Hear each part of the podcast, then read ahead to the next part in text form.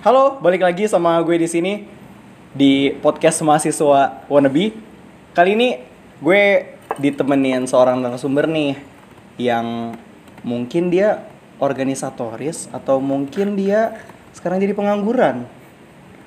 Banyak di antara kalian yang bertanya-tanya, sebenarnya kalau ikut organisasi itu buang-buang waktu gak sih?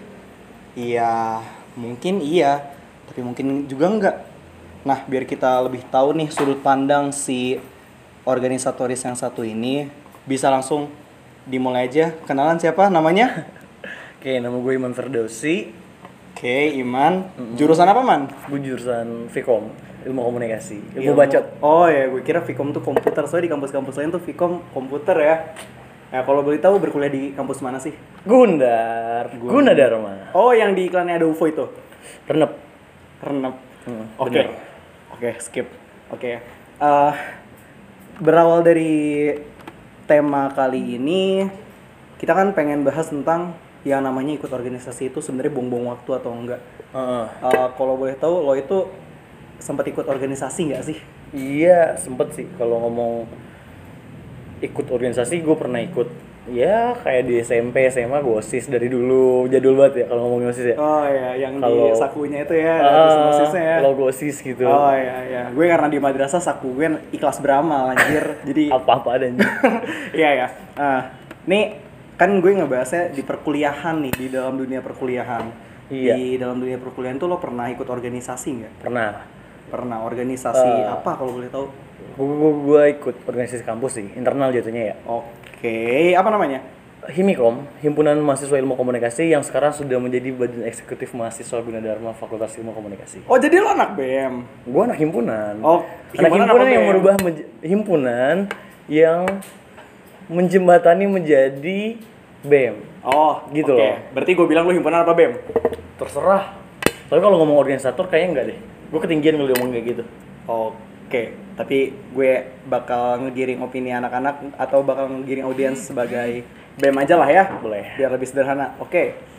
Eh, kenapa sih awalnya lo memutuskan buat masuk organisasi? Itu tadi kayak lu bilang tadi, buang-buang waktu.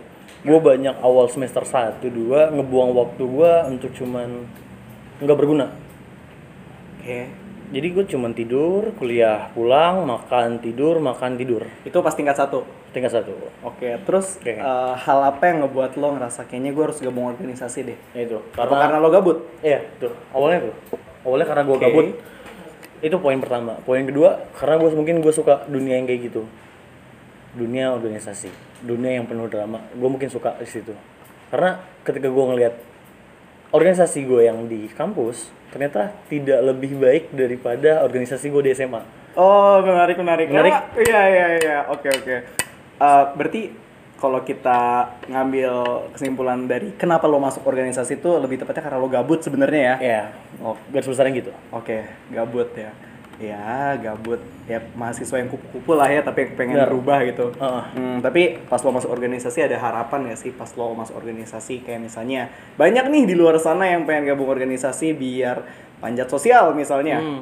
atau mungkin panjat yang lain mungkin kan Kalau panjat, ngomong panjat sosial, gue rasa itu bonus sih. Bonus Bonus. oke oke Poin dari bonus tuh ketika lu ngerjain sesuatu, akhirnya lu jadi bintang, nah itu bonus gitu loh. Tapi orang banyak yang bodohnya waktu di posisi lagi atas, star syndrome lebih tepatnya. Itu yang tolol menurut gua. hmm ya ya tapi eh, ketika balik lagi nih ke pertanyaan gue ketika lo masuk organisasi awalnya pas masih jadi anak yang gabut terus mau masuk organisasi harapan lo apa sih Harapan gua ya itu karena gua ngelihat dulu ya organisasi ini organisasi apa sih sebenarnya gitu loh. Ini Oke. apa sih? Gitu loh. Oh ternyata ternyata setelah gua menganalisa dari sisi gua yang kurang subjek kurang objektif ini, oke. gue ngeliat keadaan BEM itu ya ya kok gini gitu loh. Lu organisasi di tingkat kuliah kok kayak gini gitu loh. Nah, dari situ gue mulai ngerasa oh ini nggak nggak baik-baik aja nih selakunya selayaknya manusia yang baik calon Iya. khalifah di muka bumi Wih mantap, mantap. Berat nih bahasa Alifah nih. Nah, gue harus harus bisa dong merubah apa yang menurut gue nggak benar gitu loh. Dalam arti kata gue bukan merusak atau meng, meng- meng- membandingkan gitu loh. Tapi Oke. gue harus di dalamnya gue bersinergi sama teman-teman yang lain. Hmm. Di situ niatan yang kalau niatan lu ikhlas insya Allah ikhlas lah semua kerjaan gitu loh Oke oke. masuknya jadi baik-baik aja hmm, hmm. Uh, kalau boleh tahu lo mengabdi berapa tahun di organisasi? Berapa lama sih kemarin? Jat- jatuhnya kalau di kampus ya dua tahun secara Oke. secara secara ininya ya Iya ya. secara ininya dua periode tapi ternyata gue hampir dua periode dua tahun 4 sampai lima bulan Oh menarik sekali. Kita mungkin akan menyinggung 4 sampai 5 bulan ya. Apa yang dilakukan di 4 li- sampai 5 bulan ya? Katanya 2 tahun nih. gimana ya kalau ngomong kayak kayak yang lu pernah bilang gitu Apa tuh? Gua gua nggak di ADRT segala macam kita nggak punya tanggung jawab lagi men. Oke. untuk ngurusin ini BM gitu Iya. tapi kita di sini punya tanggung jawab moral. Oh, mungkin sampai sekarang pun gua masih cukup menyinggung-nyinggung soal BM gitu loh. Eh ibarat kata discuss bareng bareng BM sekarang. Itu Iya. karena gue punya tanggung jawab moral gue rasa di sana. Oh mungkin itu yang ngebedain juga antara em, organisasi di sekolah atau osis ya sama di BEM mungkin Ya. yang gue lihat juga sih kalau organisasi di intra sekolah atau osis itu kayak iya klik ketemuan deal aja. Lo naik lo turun selesai selesai. Ya udah nggak ada yang lo lakuin lagi dan lo nggak punya tanggung ya? jawab. Lo nggak punya tanggung jawab moral untuk Iya. ngehandle anak-anak lo. Mungkin ya gitu sih yang gue lihat bedanya di BEM ya kalau Iya. organisasi kampus. Hmm, tapi selama dua periode nih atau mungkin lebih tepatnya lo bilang dua tahun 4 sampai lima bulan lo ngerasa iya buang-buang waktu nggak sih setelah lo ngelewatin semua itu? Sebenarnya ya waktu awal gini ketika seseorang mau punya ekspektasi ya mau masuk satu mau masuk jadi ini jadi ini segala macam ekspektasinya pasti tinggi gitu Oke. dan gue pasti bakal menggebu-gebu buat dapetin itu. Tapi ternyata keadaannya ketika lu di dalam lu ngerasa lu tuh orang yang paling menyesal pernah masuk di badan itu. Itu semua orang pasti ngelakuin itu. Pasti ngerasain itu ngelakuin ngerasain. Dan gue gitu juga gue ngerasa menyesal gue anjing buang-buang waktu buang-buang duit buang-buang apa a b c segala macam banyak waktu yang harus gue bersama orang lain gitu loh. Tapi gue harus buang di sini gitu loh. Sampai 2 tahun 6 bulan kan? Oh jadi itu benar-benar buang-buang waktu. prioritas lo bergeser ya? Ya banyak yang bergeser. Tapi di balik lu buang-buang waktu itu segala macam kenikmatannya lu bakal ngerasain itu nanti. Mungkin Kapan satu sih, kapan? tahun Nanti kapan, nanti kemudian beberapa tahun kemudian tapi lu pasti bakal ngerasain efek dampak dari kelakuan lu yang di BEM itu gitu loh. Itu bener-bener deh. Bener-bener masuk gue di sini feedbacknya tuh real gitu loh. Hmm, oke. Bener asli. Gue ngerasain sih kayak apa contohnya baik Eh, tapi kalau kita misalnya ngomongin hal yang paling mendasar, kalau misalnya kita ngomongin manfaat deh, kalau misalnya kita ngomongin manfaat yang lo dapetin banget nih di organisasi, hal yang paling mendasar menurut lo apa sih?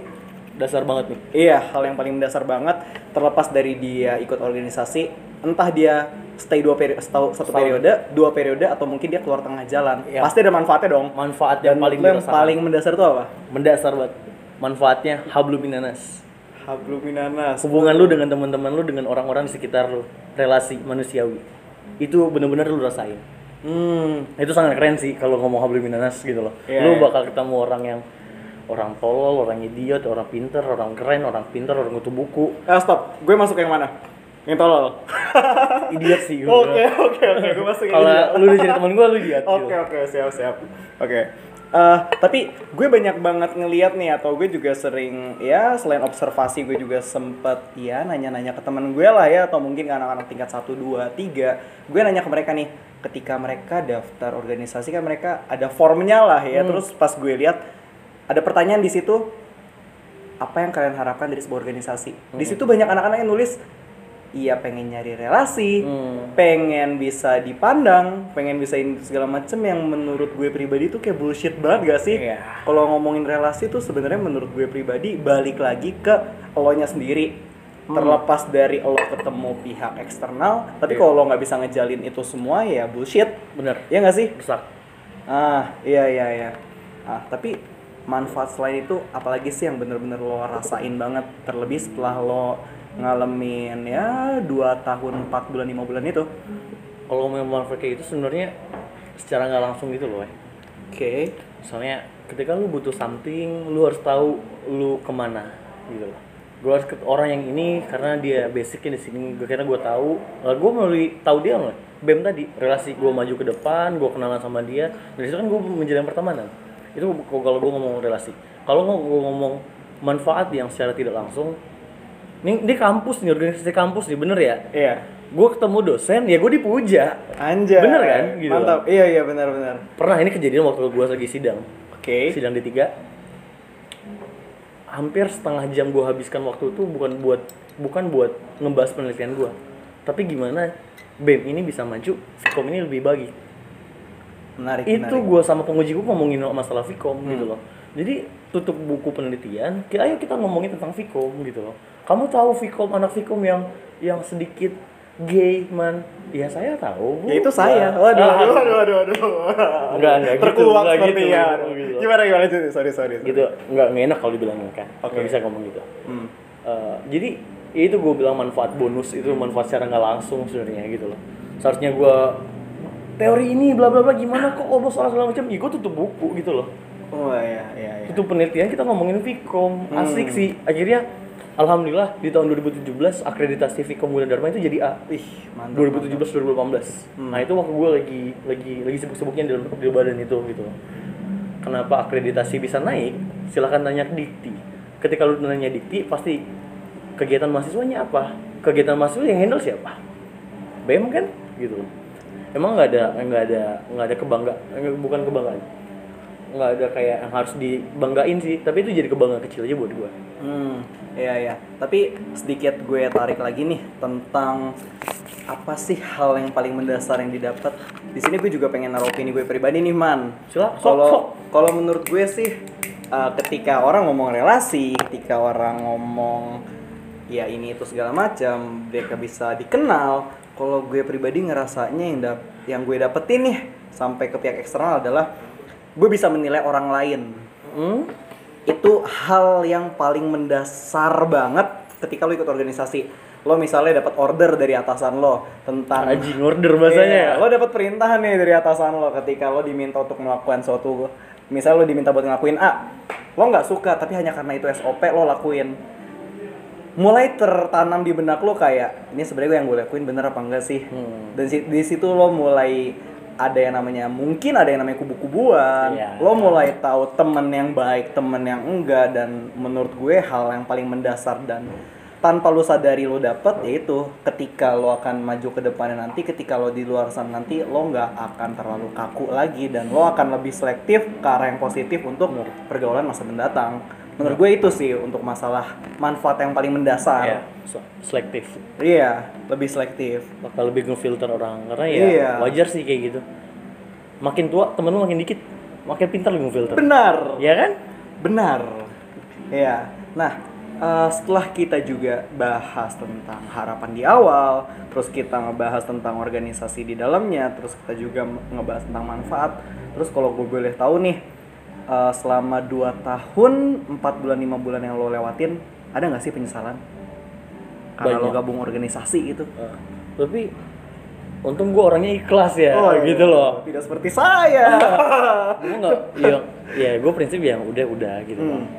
kalau dibilang menyesal ada poin menyesal menyesalnya kenapa kenapa gue dulu kayak gitu kenapa badan ini bisa pecah gitu loh karena drama tadi dinamika segala macam gitu loh akhirnya jadi selek sama teman paling gue sesalin ya itu ketika gue kehilangan teman bener emang kayak kayak bullshit gitu loh ngomongnya Pak, ya Iya, gitu. kayak drama gitu kayak drama ya, kayak kayak tai dra- gitu iya. tapi sebenarnya ketika lu kehilangan temen lu sakit hati Oke. Tapi kalau lo bilang kehilangan teman, mungkin itu kayak hal yang gue bilang tadi. Lo mulai selektif, selektif bener lo mulai selektif dan kita juga nggak bisa munafik. Kita Iya. perlu ya di sekelilingi orang-orang yang positif untuk Iya. bergerak maju. Ya. Gitu. itu sih ketika ngomongin temen tadi orang-orang tuh banyak melakukan hal-hal yang kebenaran doang gitu loh eh bukan sorry banyak orang-orang yang melakukan hal kebaikan Ke- kebenarannya di mana gitu loh Oke oke. Iya iya iya. lu harus melakukan kebaikan guna adanya kebenaran bukan sebaliknya gitu loh ketika orang baik gitu melakukan hal yang baik pasti ada yang benar gitu loh tapi kalau lu ngomong itu benar belum tentu baik gimana sih gua ngomong gua ngaco kali ya Oh, gitu lah pokoknya cep- mungkin gue lurusin sedikit. Lurusin, lurusin gini gini. Kalau orang melakukan segala suatu hal itu, kalau bisa yang benar.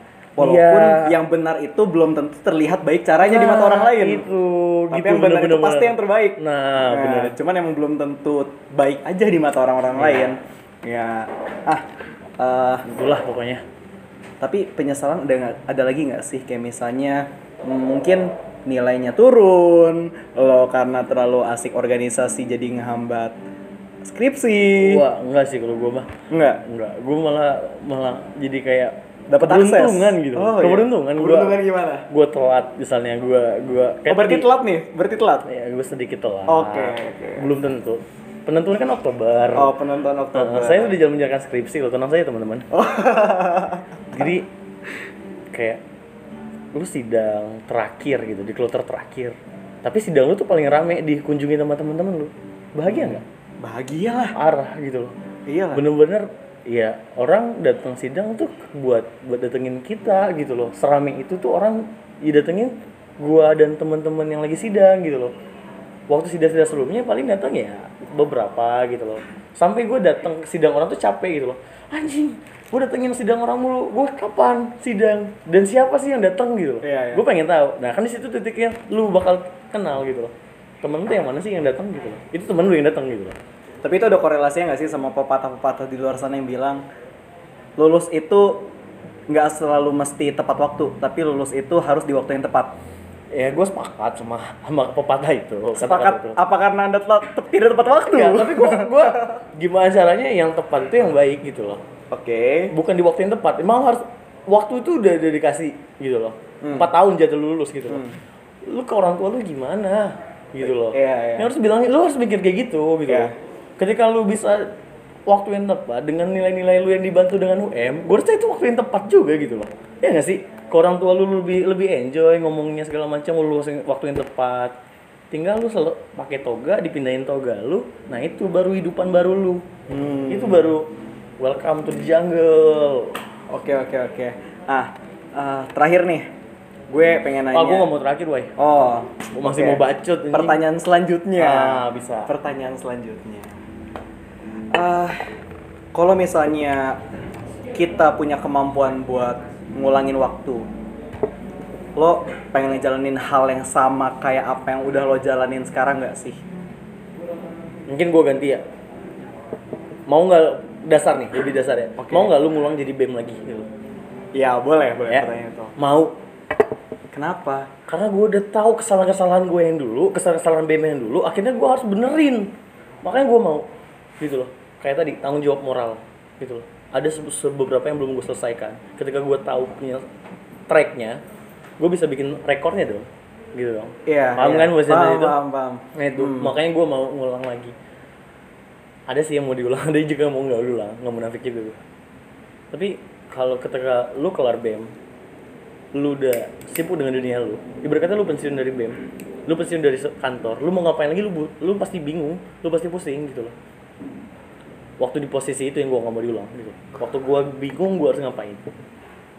Kalau sekarang mah gue enjoy. Oke oke. Tapi kalau misalnya gue dihadepin sama pertanyaan yang kayak gini man, dihadepin pertanyaan yang sama kayak yang gue tanya barusan sama lo tentang uh, ketika gue punya kesempatan nih buat ngulangin waktu, gue bakal ngejalanin hal yang sama atau enggak sih? Gue pribadi jawabannya iya. Kenapa? Ini mungkin buat para audiens juga nih.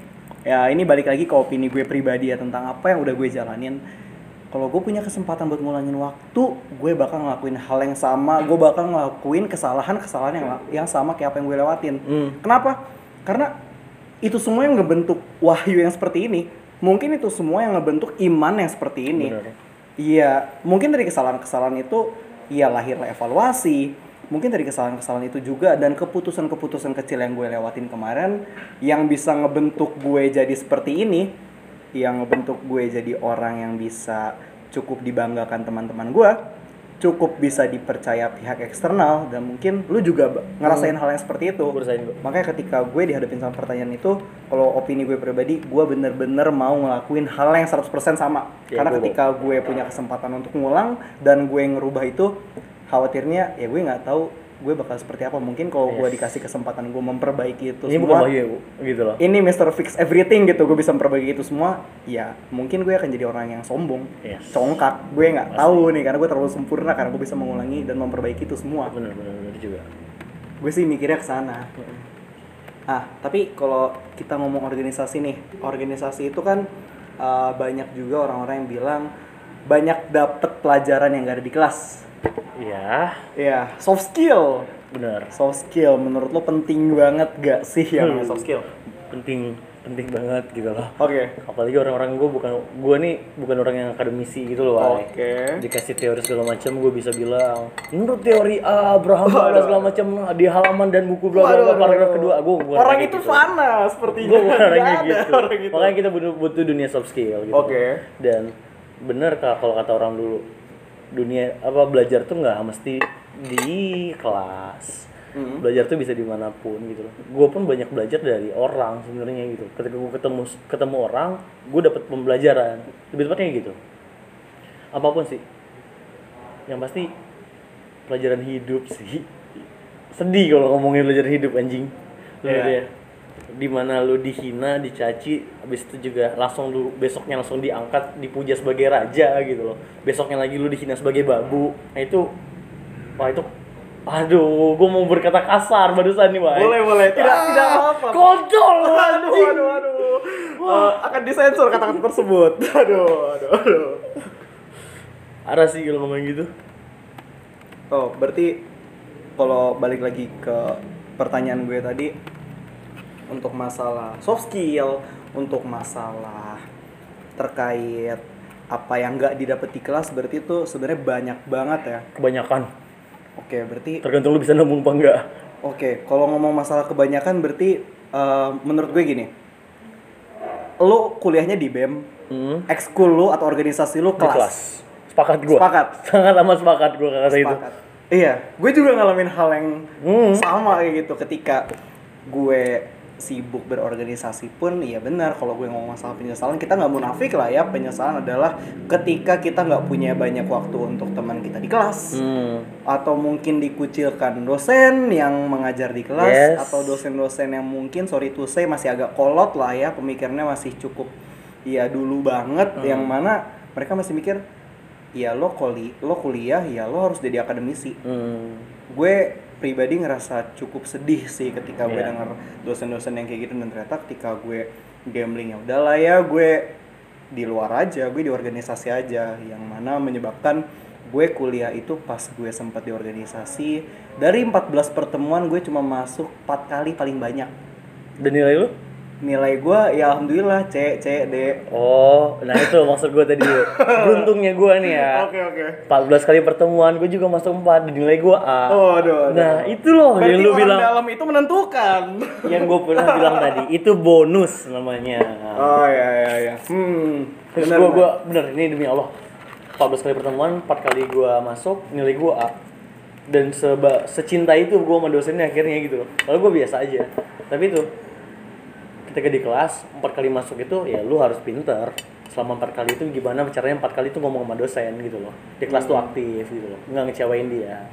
Jadi 10 pertemuan tuh jadi nggak apa-apa lah anak gua ganteng gitu A aja gitu jadinya Mungkin karena gue di ekonomi kali ya, yang gue tinggal akuntansi. Jadi kalau ketinggalan Ilmu satu- hitung-hitungan banget ya? Iya, ilmunya hitung-hitungan semua. Hitung-hitungan aja. Udah kayak gitu, ada rumusnya, matematika ekonomi segala macam. Jadi makanya lu kurang komunikasi sama dosen lu Waduh, aduh, aduh. Benar, benar. Harusnya gue masuk jurusan komunikasi biar gue cabut tapi dapat nilai A. bikin Waduh. podcast baru Waduh. salah jurusan Oh, iya, oh, mungkin kita akan bikin podcast baru abis ini namanya salah jurusan. Waduh, kayaknya gue salah jurusan. Waduh, aduh. gua bukan informan lu pasti gua bahagia banget masuk komunikasi Aduh.